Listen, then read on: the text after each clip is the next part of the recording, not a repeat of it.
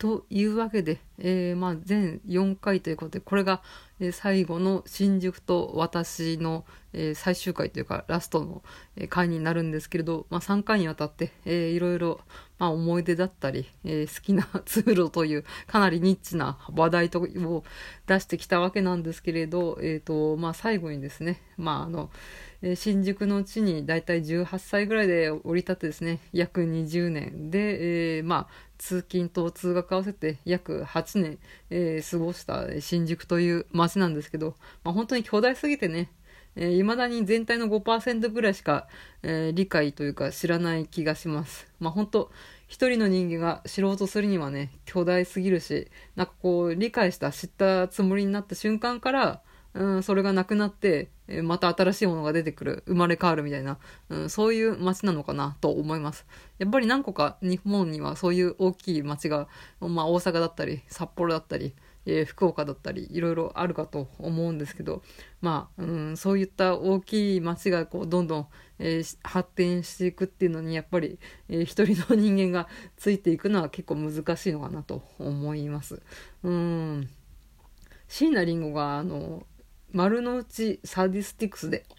東京は愛せど何もないっていう歌詞を歌ってますけど、なんか新宿は愛せど何も返してくれないっていう感じで、本当常に追いつこう、えー、知ろうとすると、うん、私を置いてどんどん行ってしまうっていう、そんな感じがしますね。うん、本当に、えー、まあ魅力的な、そうね、街だからこそ、まああの、ドラマとか、まあ、映画とか小説とか漫画とか、うん、ゲームとか、うん、そういうのの舞台に使われるのがまあ本当に理解できるなという感じですよね。うんまあちょっとまあ新宿の勤務ではなくなるんですけれど、まあ休日にね、ちょっとまあ映画だったり、なんなりに行って、まだまだ、えー、別に新宿に絶対行かないっていうわけではないので、えー、まあこれからはこうプライベートで遊ぶ、えー、スポットという側面が強くなるのかなっていう気がします。はい。まあでも本当に、まあ、8年過ごしましたけど、うん、全然まだ行ってないところとかたくさんありました。うん、あの、年始の、今年の目標の一つに、あの、スナックに行くか、新宿ゴールデン街に行くか、みたいなことで掲げたと思うんですけど、うん、ゴールデン街もあの、昼間ちょっとね、散歩がてら通ったことあるんですけど、昼間っていうか朝ですね。その、ちょっとあの、埼京線の混雑を緩和す、緩和というか、うん、超ラッシュに当たらないためにこう早く出るっていう言ったと思うんですけど、その時に、新宿ゴールデン街の方まで、まあ、散歩してぐるっと回って、えっ、ー、と、会社に行くっていう時にゴールデン街を、まあちょっと、すごい朝の、えー、全然人がいないゴールデン街ですね、を抜けたりとかしてたんで、本当夜のゴールデン街とか行ってみたいですね。うん。まあ、同じような理由でですね、えーと、夜の新宿2丁目も行ったことはないですね。あの、やっぱ昼間と、あと朝ですね、は行ったことあるんですけど、まあ、やっぱし本格的に目覚めるのはね、ゴールデン街も2丁目も夜が、まあ、メインの街かと思いますので、全然行ったことないので、そういう面も知らないですね。うん、あと行ったことないって言えば、あの、新宿末広亭ですね。あのあれですね。落語の演芸場が、まあ、新宿三丁目の、まあ、ちょっと伊勢丹からちょっと歩いたようなところかな、にあるんですけど、まあ、そこを やっぱ通ったことあるけど、行ったことはないみたいな、うん、そういうの結構ありますね。うん、都庁にもね、うん、都庁の玄関とか都庁を旗から眺めるみたいなことはしたことあるんですけど、中には入ったことないですしね。うん。なんか上にね、行くと展望レストランみたいなのがあるらしく、うん。まあ、そこもかなり混むらしくて 同僚が行ったんですけど、もう本当に、うん、まあ、観光客やらなんやらで、えー、かなりね、あの、待ったみたいな話をしたので、まあ、これもやっぱプライベートでゆっくり行かないとかな、みたいな感じですよね。うん。あと最近ね、知った情報で、えっ、ー、と、パークハイアットホテル、あの、まあ、新宿を代表する、まあ、高級ホテルですね。うん、本当に、これもやっぱ眺めるだけでね、うん、この前を通って、あでかいホテルや、みたいな、ね、京王プラザホテルとかもそうですけど、ね、外から眺めたけど実際入ったことないみたいな、そういう高層ビルだったり、ね、高級ホテルだったりみたいなのも、ね、行ったことないですしね。うん、なんかそのパークアットホ、うんと、パークハイアットホテルで、なんか5000円で、であの、ホテルのバーあるじゃないですか。ラウンジバーみたいな。で、まあ一杯ね、1000円とか2000円とかしてでチャージ料も1000円とか取られてでちょっとしたおつまみもやっぱ1000円ぐらいしてもうほんと1杯飲んだだけで3000円最低かかるみたいなそういった高級バーってホテルの最上階とかあると思うんですけどなんかねこのパークハヤトホテルっていうやっぱ高級ホテルで多分1泊何万円ってするんで多分庶民はそうそう泊まれないみたいなホテルのなんかですね5時から夕方の5時から8時までに入るとなんかね、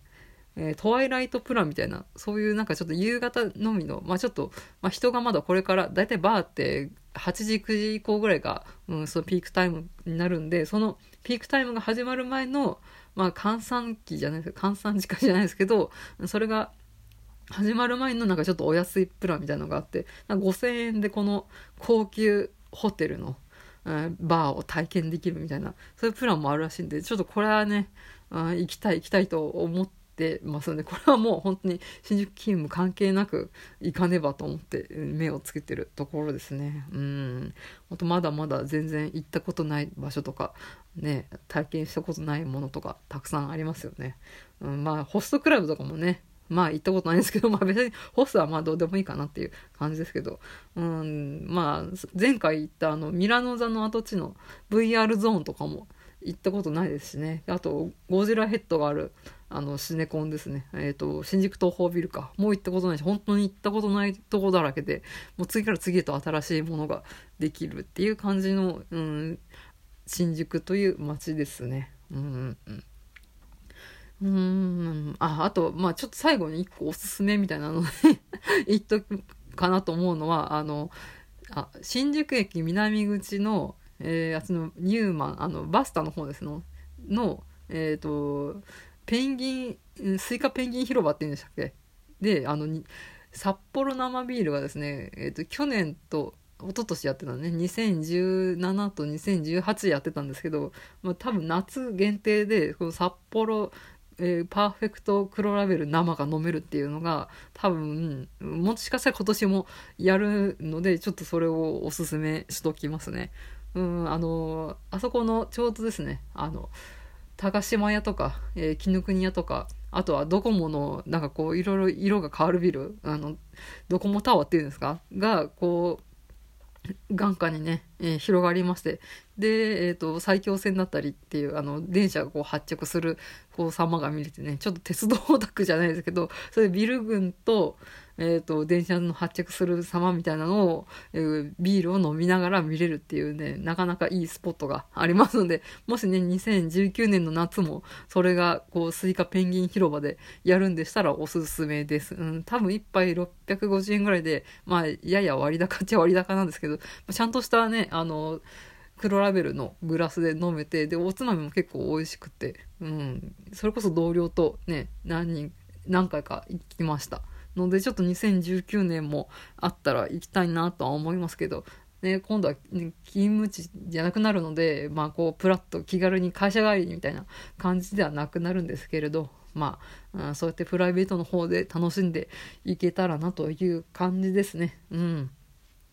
まあ、本当に大きい街ですので、あの、皆さんのここがおすすめ新宿スポットみたいなのがあったら教えていただければと思います。はい。ではまあ、新天地でも頑張りたいとは思いますね。うん。まあ、本当にちょっとね、不安もありますけれど、まあ、ちょっと、まあ、大人でもう40近いんでね、えー、うまくやるとは思いますけど、まあ、環境が変わるので、えー、まあ、この配信の方も、ちょっとペースがもしかしたら乱れるのかなとは、ちょっと思うんですけれど、まあ、ちょっと気長にお付き合いいただければと思います。というわけで、まあ、新宿という私というテーマで、えー、4回にわたり、えー、放送してきましたが、えー、皆さんお付き合いありがとうございました。えでは、締めていきたいと思います。え、番組へのご意見、ご感想は、ブログ、メールフォーム、またはマシュマロからお送りください。え、また、ツイッターは、ダセイ2018でやっております。番組ハッシュタグは、シャープ出せ黒、漢字で出せ、カタカナで黒で感想等をつぶやいてください。お便りお待ちしています。ここまでのお相手は、谷口香織でした。また次回。